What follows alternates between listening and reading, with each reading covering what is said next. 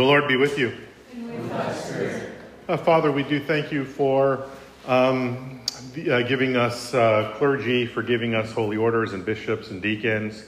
Um, we thank you for um, putting us in uh, our various vocations as they are, and we look forward to going through the articles um, that relate to these things. In Jesus' name we pray. Amen.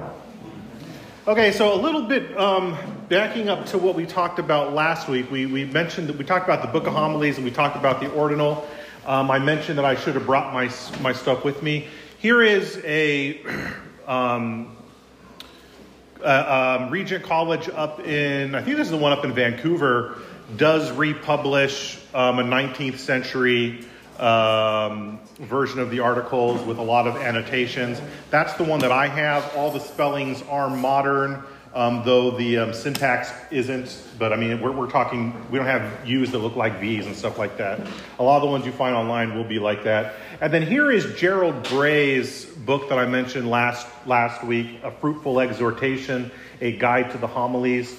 Bray also did do his own edition, really scholarly annotated edition of the homilies. And he also included um, a third book, which was published during the time of Mary Tudor, which was a counter reformational set of homilies that Archbishop, uh, gosh, which one was that? Might have been Parker, I don't remember. Whichever the Archbishop of Canterbury under Mary was, had published. Um, it did not get much traction on account of the fact that her reign was only five years and um, all that stuff got, got, got done away with. So, at any rate, the, these are here. If you want to, if you want to I'll, I'll, I'll, pass around if y'all wanted to take a look, um, starting over with Bob here. Uh, if, if, you wanted to thumb through while we're talking about the other stuff. Um, yeah, so that is the, the Book of Homilies, the edition that I have, and also um, Gerald Bray's short little guide to the homilies. Bray is a Bray is a heck of a scholar, very very much on the evangelical end of things, but um, I, I really enjoy his stuff. Okay, the other thing we talked about last week was the ordinal, and we kind of got into the weeds about various authority issues within the, the church structure of, of, uh, of Anglicanism, the Anglican Communion, and that sort of thing. Um, and we kind of didn't really talk about the whole point of the article itself. so let's uh, let's back up just a little bit and, and, briefly touch upon upon some of what's going on here in article number 36. If you if you um, have your prayer books, it's on page 610. You can get a prayer book from the shelf if you need one.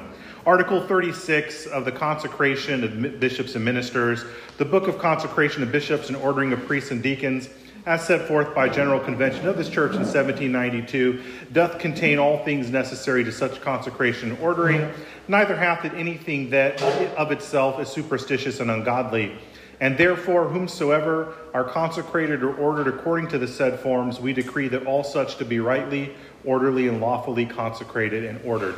And we talked about how the um, uh, Article 36 in the in the English version is a little bit different, but mostly that's because it's referring to the 15 whatever ordinal that is included still in the in the prayer book.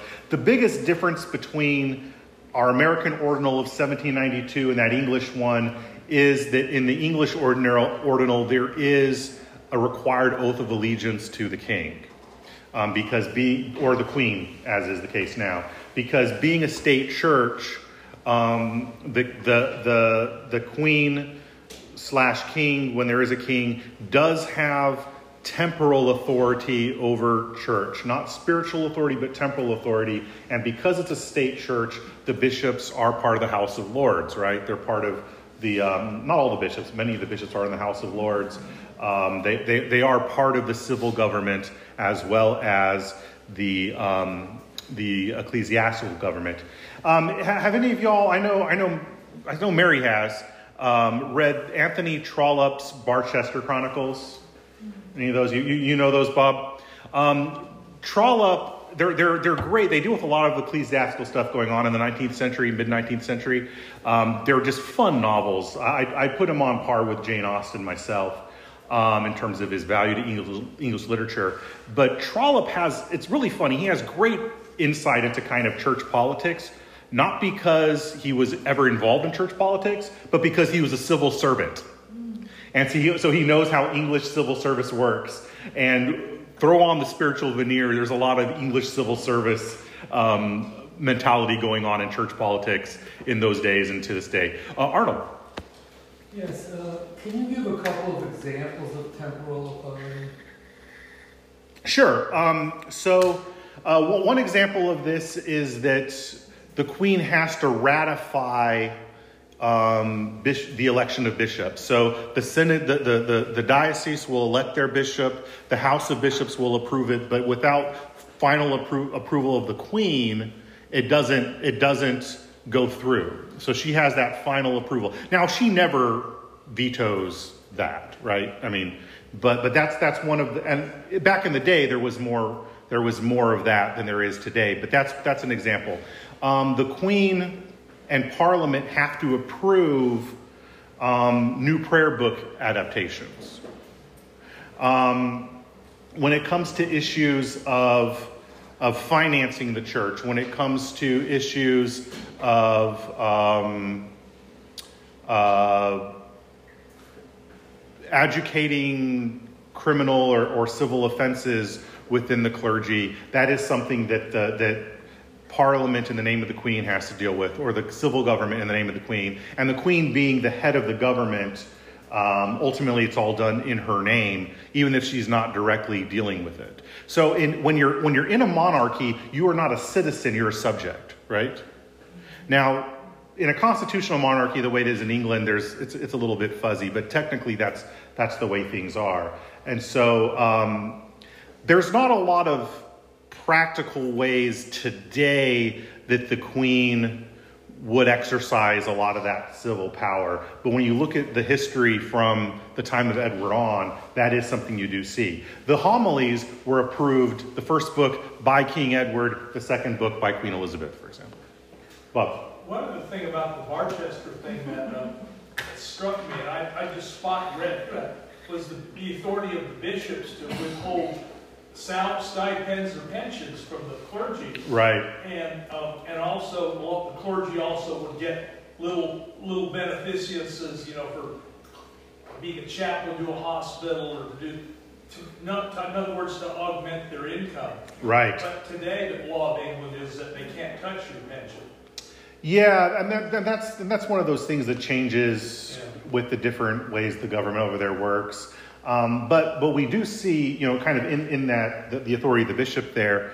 Um, you know, we had we had an uh, this is a little bit of behind the curtains, but we had an email go out to um, all the clergy in our diocese just just a week or two ago, where um, you know we have all agreed to to um, contribute to the diocese. You know, we, we, you know the tithe is not tithing to the diocese for a parish is not optional in our diocese. And that's not something that the bishop mandated. That's something that the synod agreed to years ago, unanimously.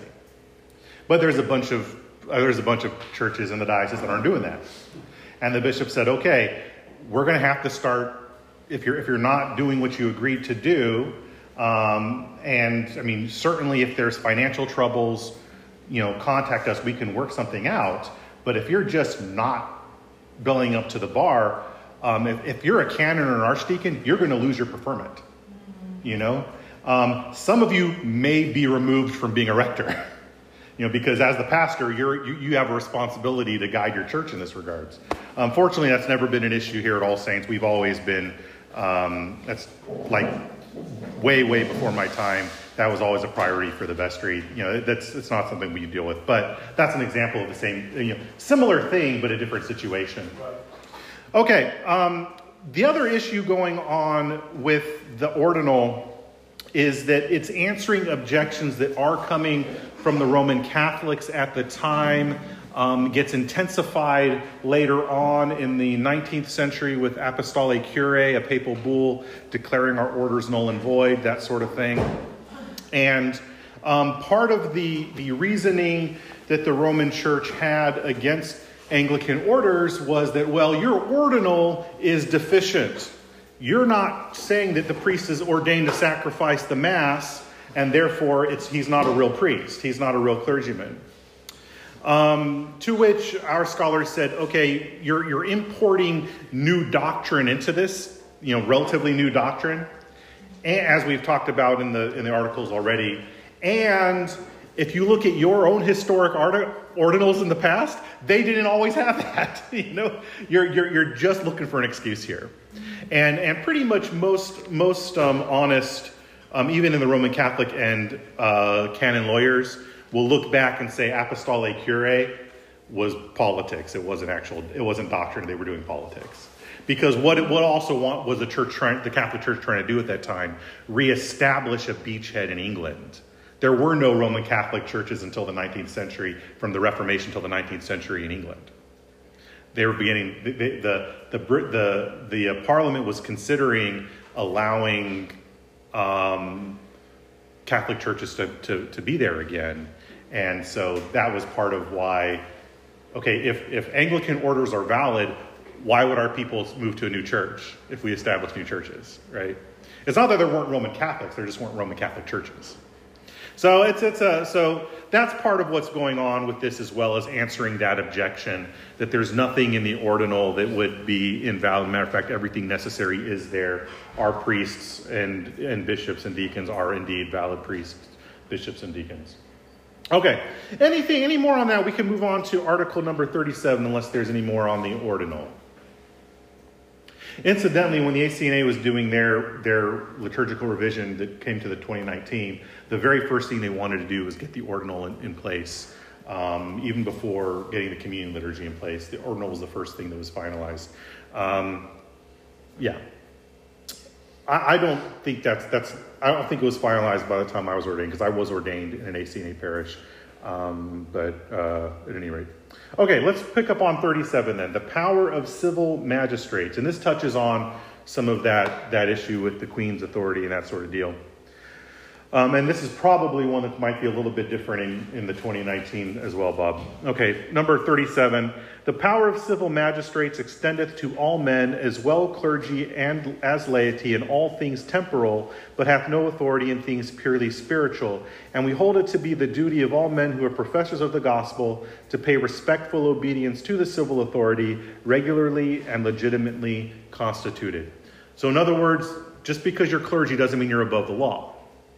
You know, that, that's kind of at the core issue of um, the debate in, in, in, the Thomas of Becket story between Archbishop of Canterbury Thomas Becket and Henry II.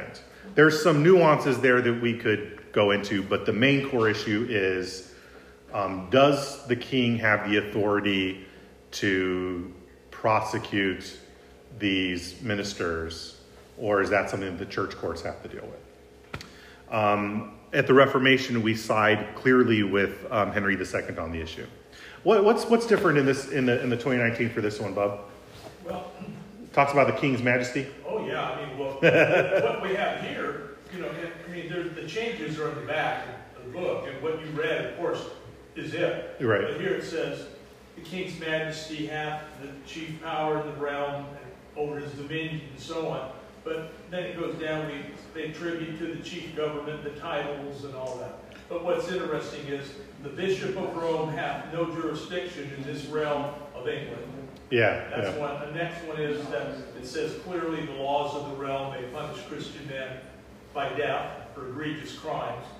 And then um, it is lawful for Christian men at the, com- at the commandant of the mat to wear weapons and to serve in wars. So it's a little more involved than Right, right. And that and, and, again, part of that is because at the time in the in the 16th century when the articles are originally being done, part of what's going on is that the Pope is claiming universal authority throughout the church. And, and, and, and you do have in the time of Queen Elizabeth, for example, um, the Pope basically declaring it um, okay to assassinate the Queen of England. You know? And so um, that, that's a big issue. Um, by the time we get to 18th century America, or 19th century, I guess, 1801, early 19th century America, a lot of those issues aren't really issues.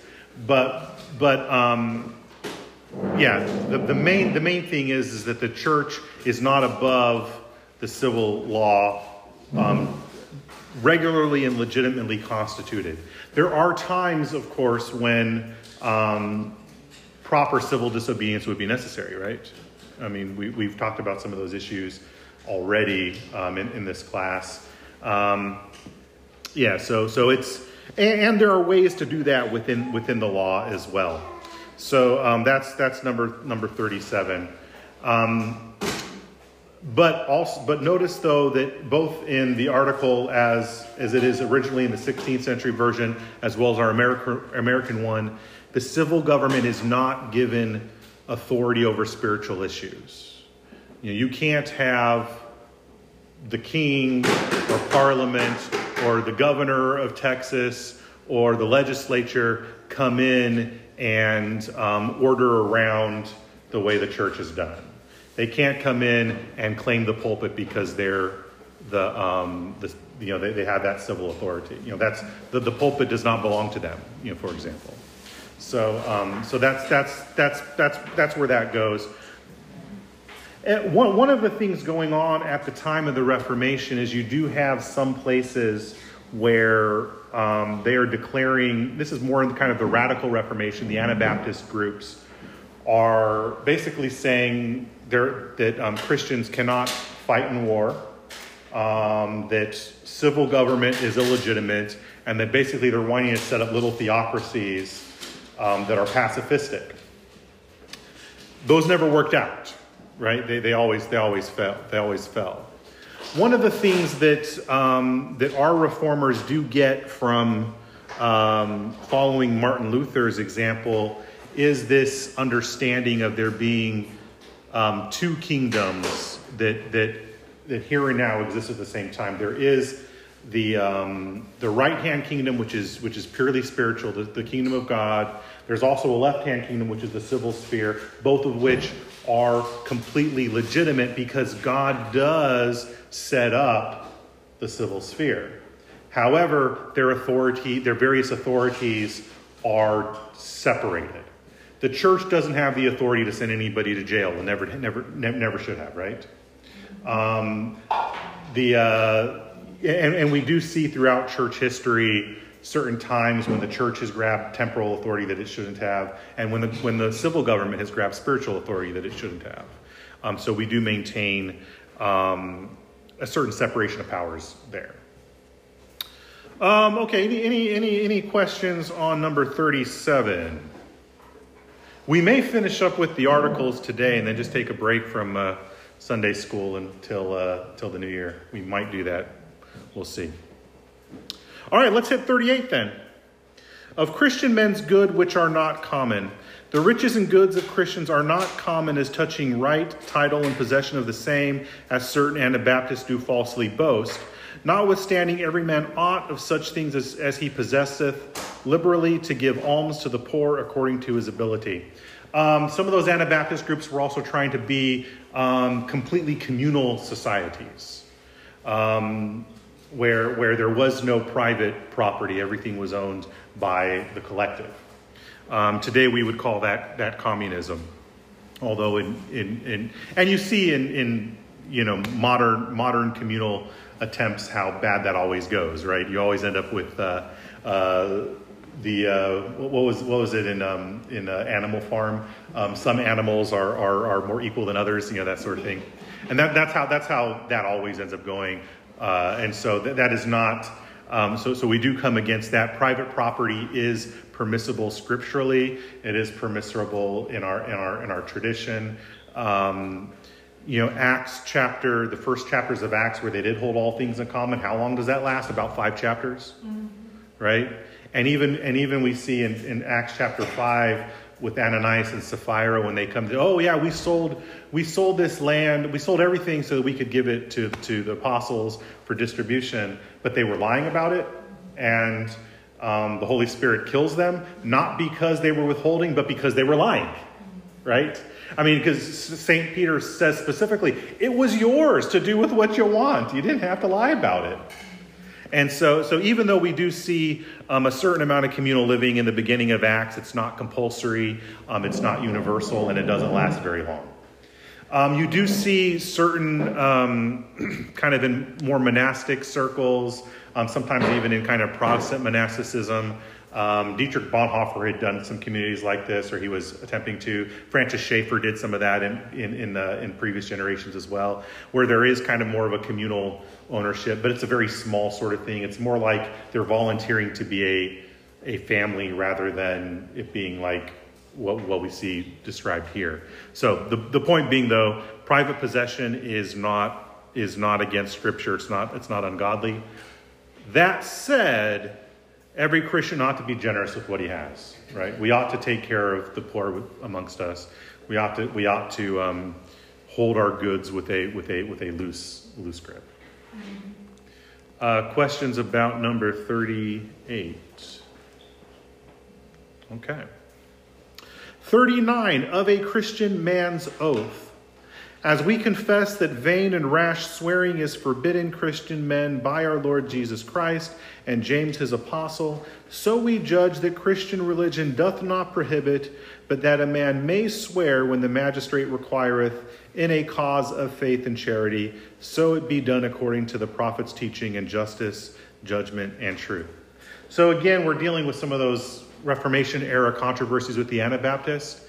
Um, they would say swearing before the judge to tell the whole truth, the whole truth, and nothing but the truth is against um, uh, the, the command not to swear. And what, what, what we're saying is no, when, when the civil authority requires it, it is not ungodly to, to, to, to, to take an oath. Um, and, the, and, and the point of Jesus' teaching is that your yes and no ought to be as good as if you're taking a, an oath. There shouldn't be one standard if you're taking an oath and one standard if you're just saying yes or no. There should be, our integrity should be such that, that it's always at that level of an oath. Um, I think one of the homilies um, addresses this um, in particular, but uh, that's, that's, that's, that's the 39th of the 39 articles.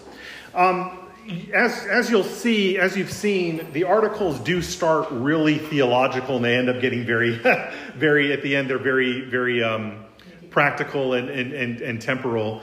And, but, but that's, that's largely because of the issues that were facing the church in those days and, um, and, and continue to. Um, so, uh, yeah, that's, that, that's, that's the way that goes. The last few articles tend to tend not to be quite as exciting as the, as the previous ones. Uh, questions, comments on article number 39?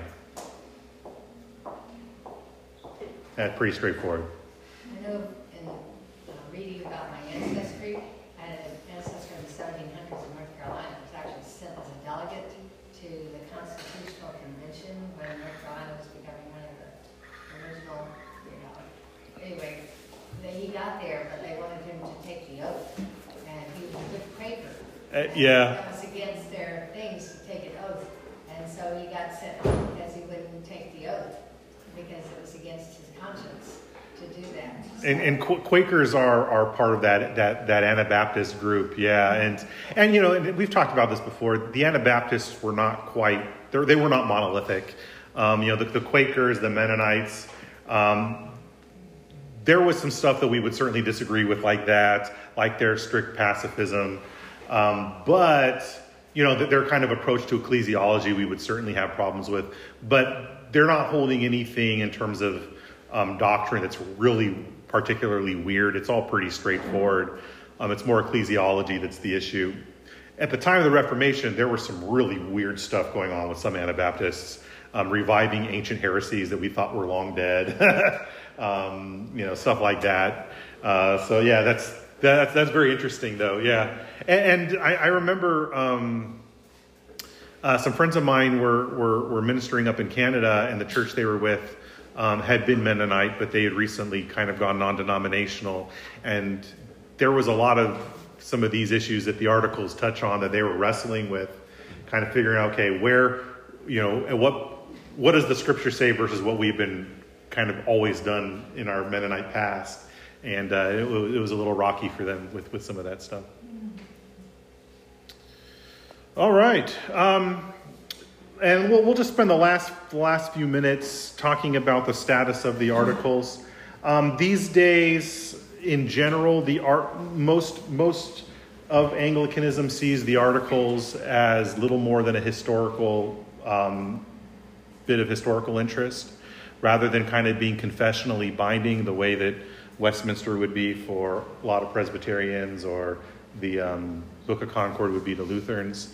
Um, historically, you could certainly make the argument that it didn't have the same confessional status as those sorts of things.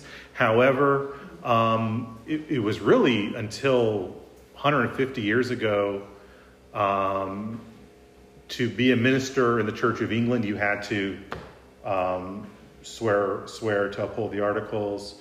Um, to go to Cambridge or to even be a student at Cambridge, Oxford, or some of those other colleges, you had to do the same.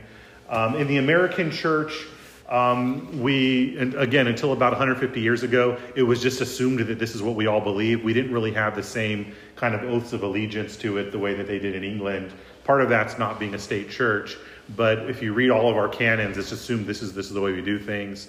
Um, really, where that changes is um, with Henry Newman's, um, John Henry Newman's Tract 90, which, which really did violence to the article, uh, the articles, and then the liberals kind of sneak in after that.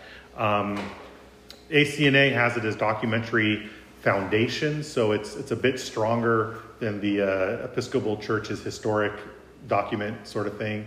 It is foundational, it is important. Um, kind of the way they're interpreted is a little loose sometimes, depending on where you are in the ACNA.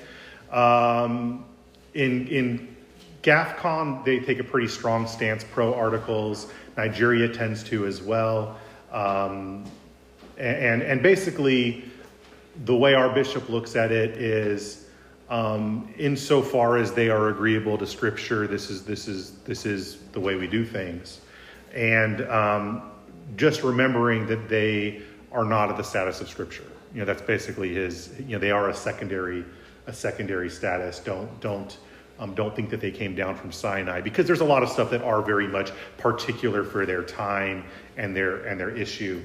Um, I, I, I certainly do. Um, you know, with with reasonable interpretation, uh, do do uphold the articles, and we, we do we do uphold them here in in the parish.